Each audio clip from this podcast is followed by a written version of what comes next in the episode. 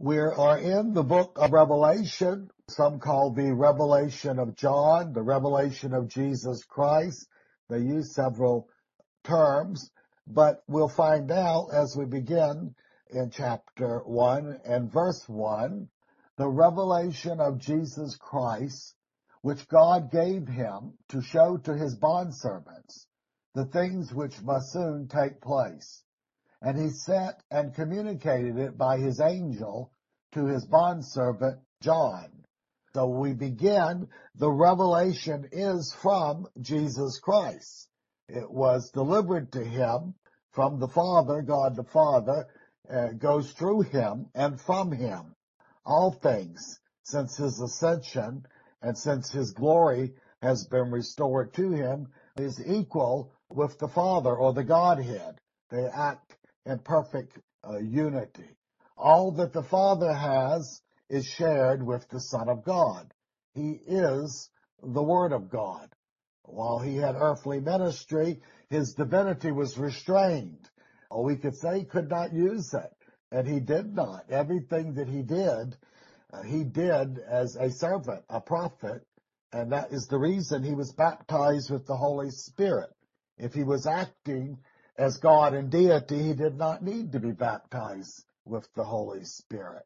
So it's very important we understand he did these things as a man. The Word became flesh and dwelt among us, but he was limited. Things were kept from the Son while he was in his earthly tabernacle. He didn't have certain knowledge of end time events and whatever a prophet could get was the restriction he had, whatever the Father chose to reveal to him. And that was one of the great temptations, the main temptation when he was taken into the wilderness for 40 days to be tested by the devil. The devil's main emphasis was to try to get him to use his divinity. If you're the son of God, turn these stones into bread. Well, see, the potential was he could do it, but to do it would have been disobedience to the Father. The human would have to have sinned to do this, and yet it was a real temptation. I've talked to many people that pass ignorant people. I hate to say it, but they're very ignorant and foolish. Well, Jesus never could have sinned because he's the Son of God. Then the whole thing is a sham. If Jesus could not have yielded as a man, God is just making up a big story and it's laughable to anybody.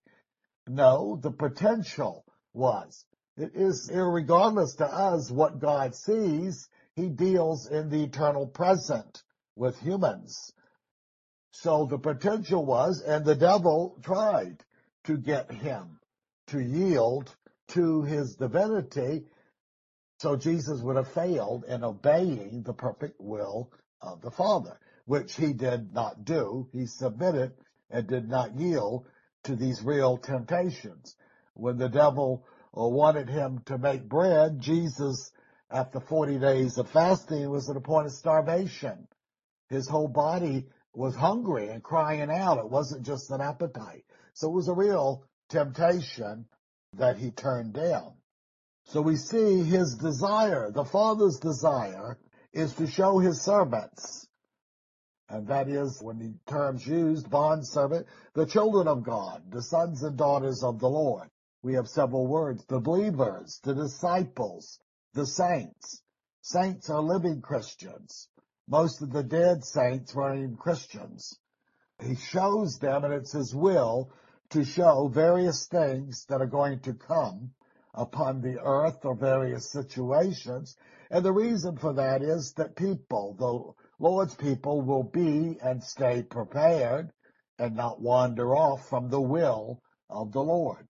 That's what the devil and demonic forces always seek to draw the Christian back to the world, to the selfish way of living, and not to do the will of the Father. So the multitude, the multi-millions over the generations that stand in judgment and say, Lord, Lord. They believed they're Christians. All of them did. They believed he was the Son of God. They believed he died on the cross and resurrected. And yet Jesus, in answering them, said, I don't know you. You are workers of lawlessness. You did not do the will of my Father. See, that should be the emphasis, not believing. Many people put too much emphasis on mental assent or believing. Believing is useless if there's no obedience, if there's no works, if there's no fruit to prove it exists. But that's the multitude of people who name the name of the Lord. They do say, Lord, Lord. And they will claim to have done many good things and works and ministries in his name. And yet he will say, I never knew you. Depart from me, you lawless ones. See, you didn't do the will of the Father because you keep sinning. You were not led of the Spirit. You did not overcome these things. And therefore, you cannot be mine. And you never were mine. That's a hard statement, but that proves that the majority of denominations, the majority of almost 2 billion out of 7.5 billion people that claim to be Christians are not Christians. See? The world considers them Christians because they believe in Jesus. Well, the devil believes, but he does not believe to obey. But all demons understand. They know who Jesus is. They're terrorized to f- confront him. Remember when he was casting them out? They were hoping he wasn't going to send them to the lake of fire, to hell. They didn't know all the scripture and God didn't reveal it. He possibly could have. There are demons that are restrained and are not roaming the earth. Demonic powers that God has restrained for humankind and for mankind's. He makes it fair. See, God, when he sets the board like chess, he makes sure it's fair overall. So even in the old system, he had a fair system. He only required certain things from people who did not have the Spirit of the Lord, even the covenant people. So he set the limits and winked at certain things and was more merciful at certain things because they were ignorant. But he did consider them and weigh these things. He did not expect perfection from people who could not give perfection. And the sacrifices and the rituals, many of these symbolized him extending grace to them and not giving them full judgment for their sins. People think it was only when Jesus came that he came with grace and truth. God showed tremendous grace to the children of Israel. He tested them ten times with signs and wonders that no other generation has seen. And they rejected him and they disobeyed him. But he was gracious to keep doing it. Two to three times he was going to wipe the whole nation out and start over with Moses. And yet Moses, being an intercessor and understanding God's purposes, united with God's will and asked for an extension. Asked for, and God gave it. But he meant business. God does not just talk. If he says, I'm going to wipe something out, he means I'll do it if certain conditions aren't met. He's always given conditions and even to the backslider, he desires that they come back. But some cross a point where there is no return. Some blaspheme or insult the Spirit as Saul did, as Pharaoh did, as others, and God decides not to extend any more grace to them. And he does that in the new covenant age. Those can be twice dead, backslidden. Those can go deep with God and then go deep with the devil, and God can decide not to be gracious to them. That's his prerogative.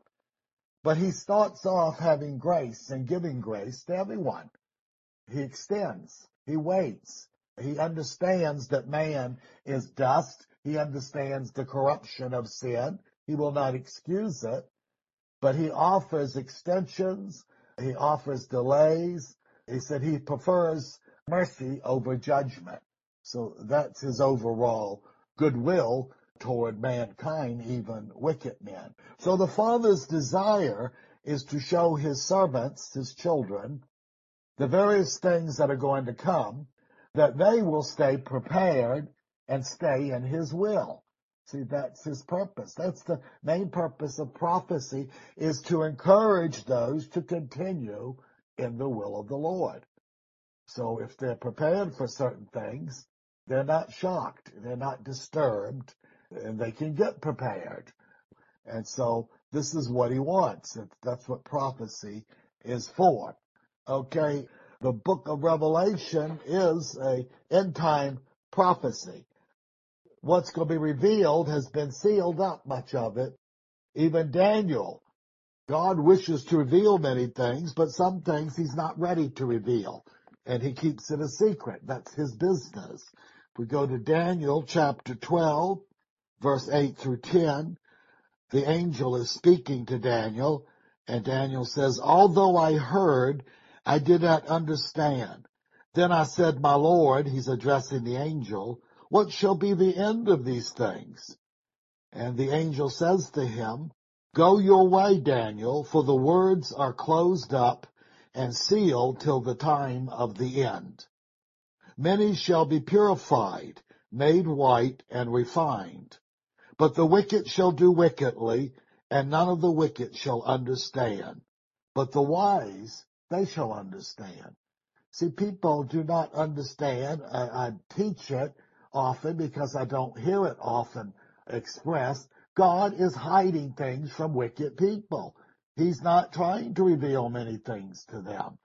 When people will not obey the Lord, when they will not obey their conscience, He withdraws things. He doesn't keep giving them. He doesn't hound people as the false evangelists. They think the Holy Spirit hounds these people for 30 or 40 years so they can get saved the last five minutes of their life. This is nonsense. Old and New speak of the hardening and speaking of God's much is given, much is required and warns even the Christian do not resist the Spirit and warns what can happen.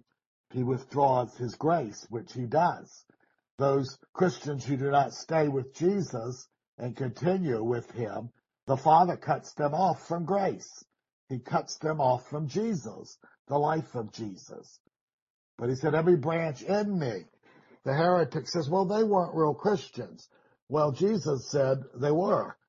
He said they were in me. That's the term the apostle Paul used so often in Christ Jesus. They were in the covenant, but they ceased to bear fruit. They ceased to continue to follow the Lord because they have a will.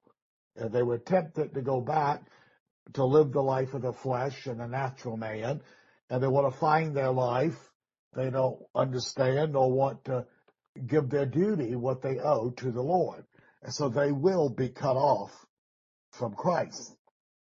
So what we're seeing now is when the book of Revelation, the prophecies given, much of what was hidden from Daniel is being revealed in the book of Revelation. But even to the Christian in the times that are now, things are hidden from us, and only those after the body of Christ has been taken away and those living under the next order, they will begin to perceive certain things that are not for us. So there are many things that are sealed. But what he wants us to know, he gives to us. He sends the prophets to reveal to the body of Christ events. But if he does not reveal clearly certain things, it means it's none of our business. God is not going to reveal to anyone what you cannot find overall in scripture. Even personal prophecy cannot supersede God's revelation. He's not giving secret things to special people that nobody else gets. He may give revelation in their ministry. He may give certain events in the nation that they're living in. He can warn of certain things. But he's not given us end time events that revelation and the Bible as a whole has not spoken on. So we need to understand that. And we keep needing to repeat so people who have any wisdom and get out of the baby stage can understand. Jesus said, Father, I thank you. You've hidden these things from the wise and the intellectual, the Pharisees and the scribes, because of their sins and seeking to kill Jesus, the Holy Spirit kept from them who Jesus really was. He hid it. He would not give them the revelation. Therefore, when they put him to death, most of them thought he was a false prophet. And yet the disciples, the babes, the children of God, it was revealed to them. They understood these things. See, it was given to them to understand. But the wicked, as he said, shall not understand. That's always the general principle of God. God can warn, He can enlighten, uh, He can admonish, but He does not reveal spiritual things to wicked people. Only thing He's interested in is their repentance, convicting them of sin, and them turning to the Lord. That's why I constantly say, even for a Christian, if he is not following the Lord, eventually he's going to lose his Christianity. And the Spirit's going to withdraw knowledge and wisdom. Oh, he can teach. He can retain in his mind, but he's not going to be given spiritual wisdom or understanding. And he's going to be deceived in areas because he doesn't have the spirit of truth. So people can study scripture, and most do, and not come to spiritual understanding. See, I know people, you know them, that they study, they can quote scripture, and yet they're not even Christians. Oh, they think they are, but they follow their own dictates. They find their life, they do what they want, and they just add some religion and give God a little money and time, and they feel that's it. But see, they have not followed the Lord wholly. They have not kept Christ as their first love, their duty, everything. Jesus said, you can't be my disciple unless you hate everyone in your own life in comparison to your love and duty to Christ. For Christ to be the first love means he's first in duty. He's not talking about emotions here. He's not talking about affections. How do we prove our love for God? Christ made it very plain. John made it very plain. Keep his commandments. He that says he loves God and does not keep his commandments is a liar, and the truth is not in him. See, it makes it very plain. It's not talking about feelings and emotion. Oh yeah, most of these false Christians, the multitude, they sing and have wonderful songs. That's what they like to get together. They stimulate their emotions and get excited. They think this is God. It's nothing but the human nature. It's neutral. They can do the same thing in a baseball game. But they equate that with God. But see, it isn't. If they do not obey the Lord follow him, he thinks it stinks. In the old covenant, in Ezekiel, he said, you come and you offer your gifts, you bring musical instruments and you sing beautiful songs. And he said, and I hate it because your heart is far from me. He's not interested. See, the sacrifices of the wicked, of the false Christian, the backslider, is detestable to the Lord. He wants nothing from them but their repentance. And everything they do is discarded, as Jesus will say, depart from me, you workers of lawlessness. So it's God's norm to hide from wicked people spiritual truths. He doesn't give this to the wicked. See, it's not his intention for them. Paul was praying for the body of Christ when he said, may God give you the spirit of wisdom and understanding. See, he has to give this to the Christian. They have to receive it. They have to be led of the Spirit and obey Christ to continually be led of the Lord. Otherwise, he ceases it. So most people's what we call knowledge or godliness is a mental assent to various teachings. But the heart is not changed or it ceased to change and it's all lip service as far as the Lord is concerned. It's spiritually useless and has no spiritual value. So to get knowledge, to grow in grace, and to be led of the Spirit, the condition for that is to follow the Lord and obey Him. Many people are seeking a word of the Lord when they're disobeying Him in their personal life. They're going to get nothing. If they get something, it's going to be something false to mislead them.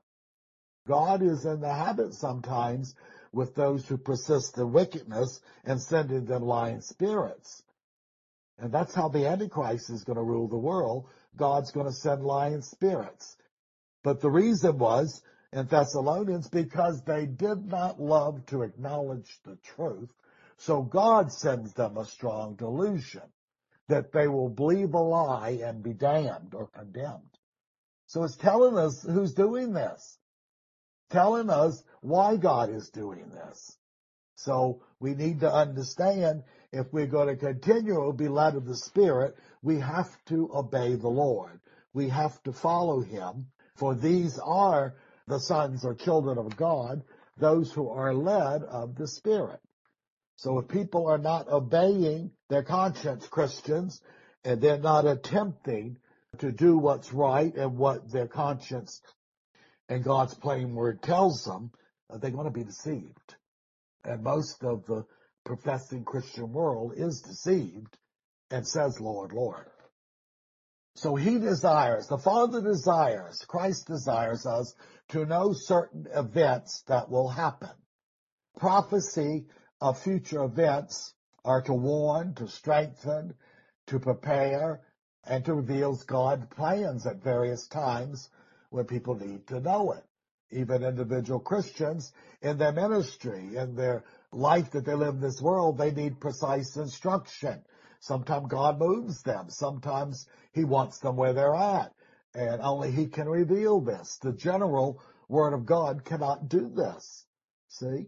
That's why we have wisdom and knowledge. That's why God can give us insight and a, a word from Him that's clear. There's no scripture that tells you that God's called you to be a missionary to Indonesia.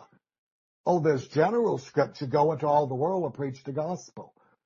But God expects those mature in the Lord with ministry to be precise. All Christians are, we could say, general practitioners, but He wants the mature to be specialists. So if He's going to send you and you're going to uproot your life and everything, you need a clear word from the Lord. And the scripture does not have that. It can confirm to your conscience but it cannot come out and say go to Indonesia because not only Indonesia's not in there, so how is he going to give you this?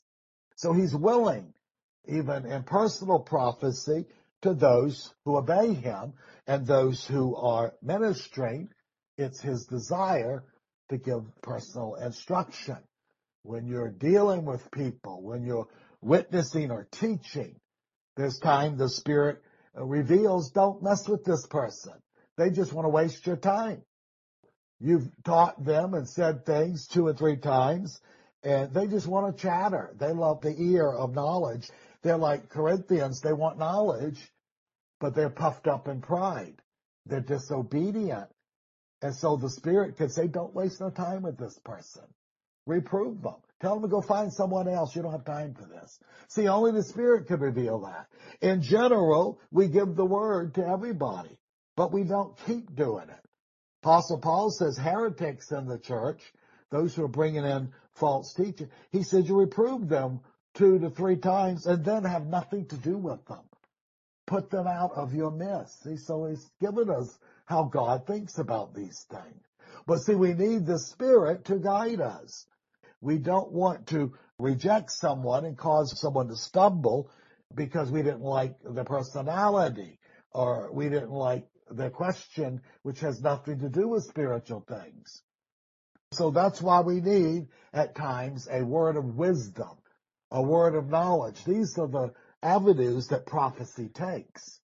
See, prophecy is revealed to the Christian by the spirit of prophecy, Christ, the spirit, and it gives wisdom and spiritual knowledge how to act in a particular event.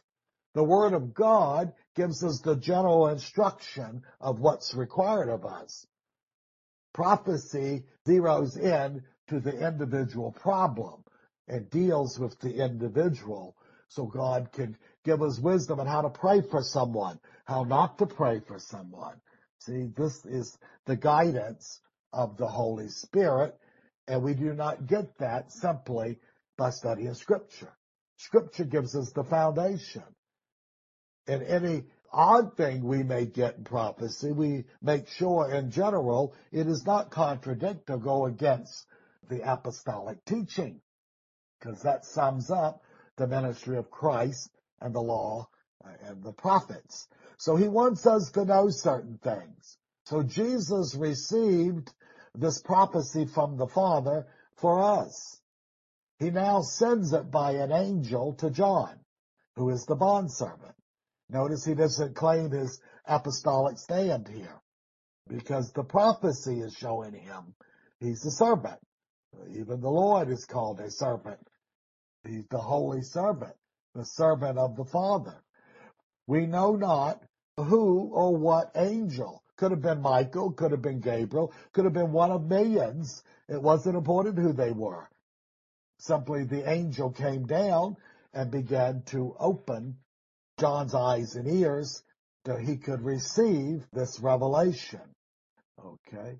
So it's not for us to know the methods that God does. He can choose his methods. Give an example in the Old Testament when the Lord, after 40 years of keeping Moses in the wilderness, he appeared to him in a flaming bush. The bush looked like it was on fire, but it was not consumed. See, it was the Holy Spirit taking a visible form, and he spoke out of it. But at first, when Moses sees it's burning, he's puzzled. His intellect is stimulated. We could say his scientific mind.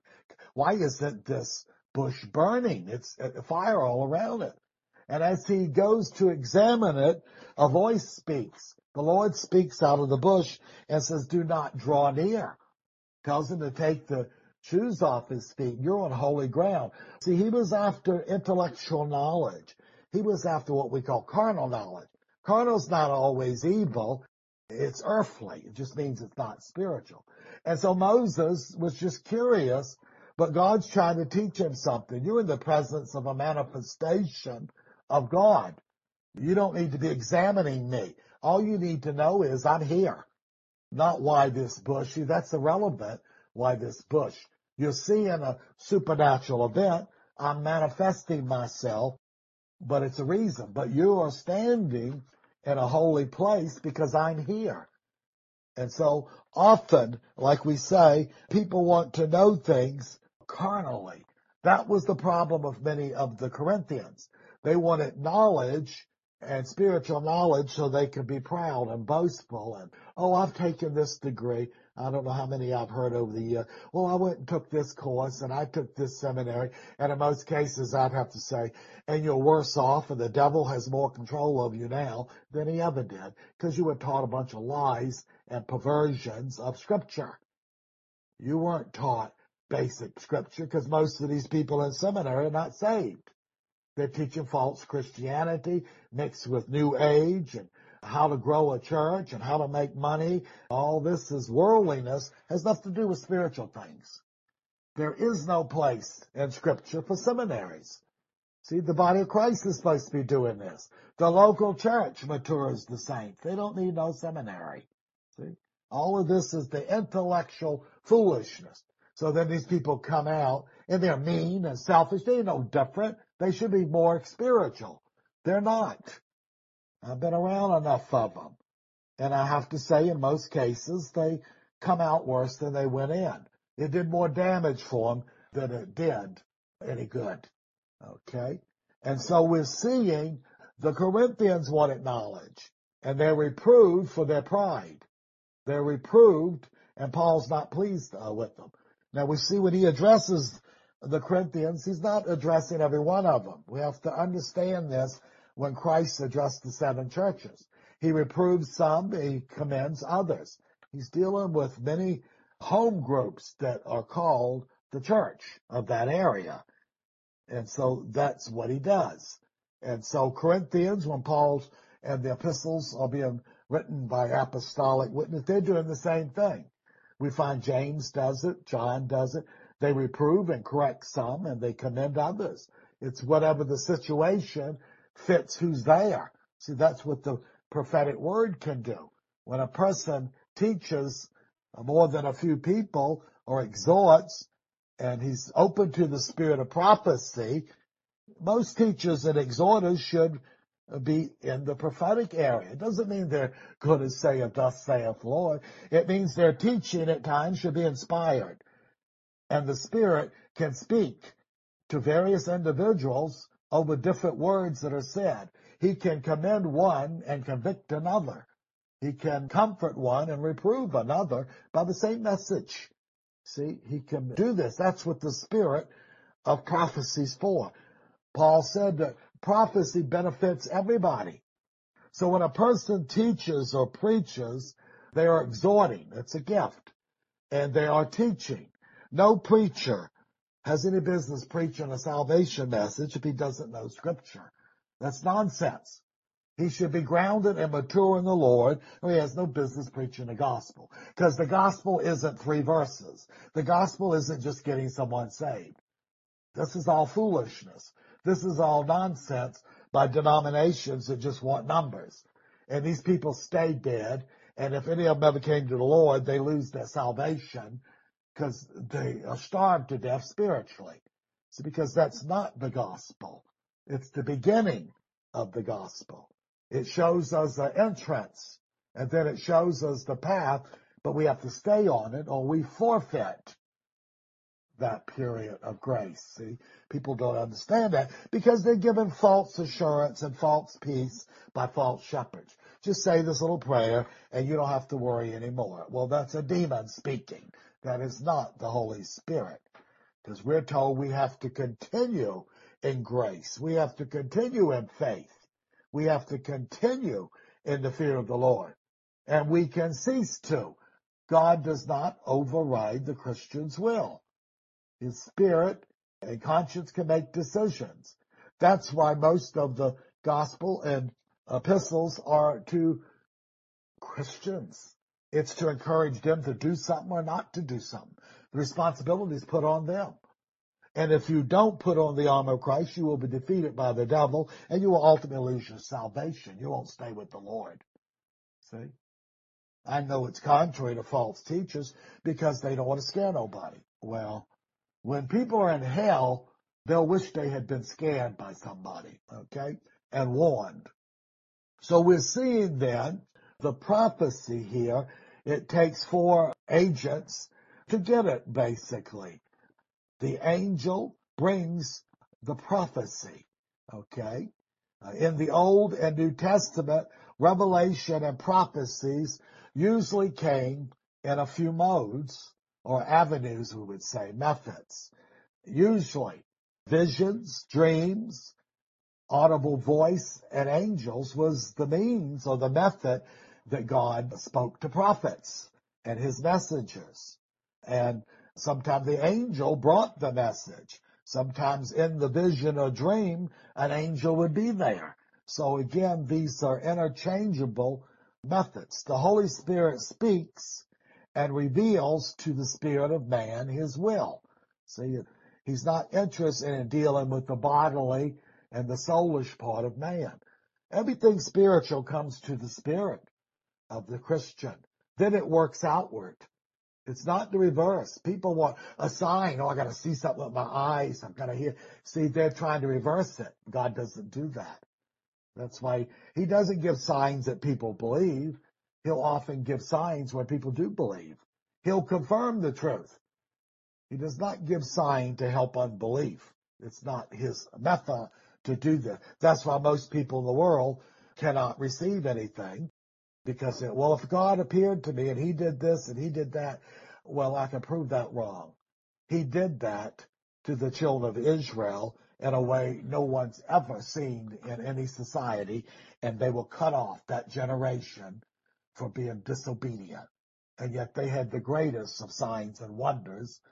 It didn't save them and it didn't keep them saved. And we see the end result because it's from the natural man and God's dealing with the spiritual person he's after. Even in the old covenant, when they were not born again, he dealt with them at various levels and he understood they could exercise their will and their humanity and he respected that. He didn't require certain things of them that he does to the Christian now. So God delights to reveal his plans to his own, but it's to the mature and the obedient and those who are in his will. He does not reveal things to tickle people's ear to make them feel special. They're not special. See, when people want to be special, that's the pride of life and they don't know what they're saying. People say, well, I want to win many souls for the Lord. I said, no, you want people to think how wonderful evangelist you are. That's what's at the root of it. But then they sort of get quiet. See, because it reveals they want to share in this glory. They want to do something for God, but they surely want people to know that I'm God's special agent. This is from the flesh. See, those who are greatly used of the Lord, they understand responsibility and humility. They're not seeking these things. They understand they're going to answer. And that's why the apostle James says, not many of you should be teachers because we're going to receive a stricter judgment. He mellows this out. Paul mellowed it out. Woe unto me. It meant a curse on me if I don't preach the gospel. There's nothing wrong with enjoying the ministry and having joy in ministry. But if it's to feed the natural ego, the lust of the eyes, the pride of life, then it's not from God. And that's the majority of most Christendom because they're not spiritual and most of them aren't even saved. But oh, I want to be serve the Lord. Yeah, as long as you get something out of it, huh? People, I want to tithe, make me wealthy, God. Well, isn't that wonderful? You get to give God 10% and then you can squander the 90%. What banker wouldn't want that? Foolish person. See? They're thinking from the earthly. They have no spiritual understanding. Now we look at Amos after the book of Daniel. We were just in Daniel. Amos chapter 3 verse 7. Surely the Lord God does nothing unless he reveals his secrets to his servants, the prophets. Isn't that interesting what he says here? That's God's general way to reveal things to the godly, to his servants. And he does it through the prophets. Notice says he does nothing. Nothing. It's God's will that anything that goes on with Christians in the body of Christ, the true body of Christ, that they be informed of things. He don't like surprises for them. See certain things he wants them prepared for. When the Romans were going to destroy Jerusalem, three quarters of a million people or more were in the city, and the soldiers had already surrounded it and laid siege. And then they got a rumor there was some rebellion in Syria or somewhere north, and they temporarily departed for a couple of months or so. And the Christians, the Christian prophets who were left there, and some of the apostles were still there, they were getting revelations, time to leave. Didn't want them. And it's believed at that time there were probably maybe 15, 20,000 Christians in Jerusalem. Well, they were told to leave, and they did. And when the Romans came back, they destroyed at least a half a million and sent the rest they could into slavery. Okay? So they were warned. God didn't want them taken by surprise. He wanted their message to go out, and he says, your ministry here, your apostolic ministry, after 40 years of God's probation, I'm finished with Israel as a nation. See, that's why Paul would go every two or three Sabbaths in the Roman world and go to the, the synagogue first. But after the destruction of Jerusalem, we find no emphasis on going to the Jew anymore. See, God's dealing with them like everybody. He puts them in the same bag. They're not special. He cuts off their system, their order, and the old covenant totally ceases. They've been given probation for 40 years after they killed Christ. And that's it. Then the apostles leave. They don't dwell because it's going to be destroyed. Okay, let's take a break here.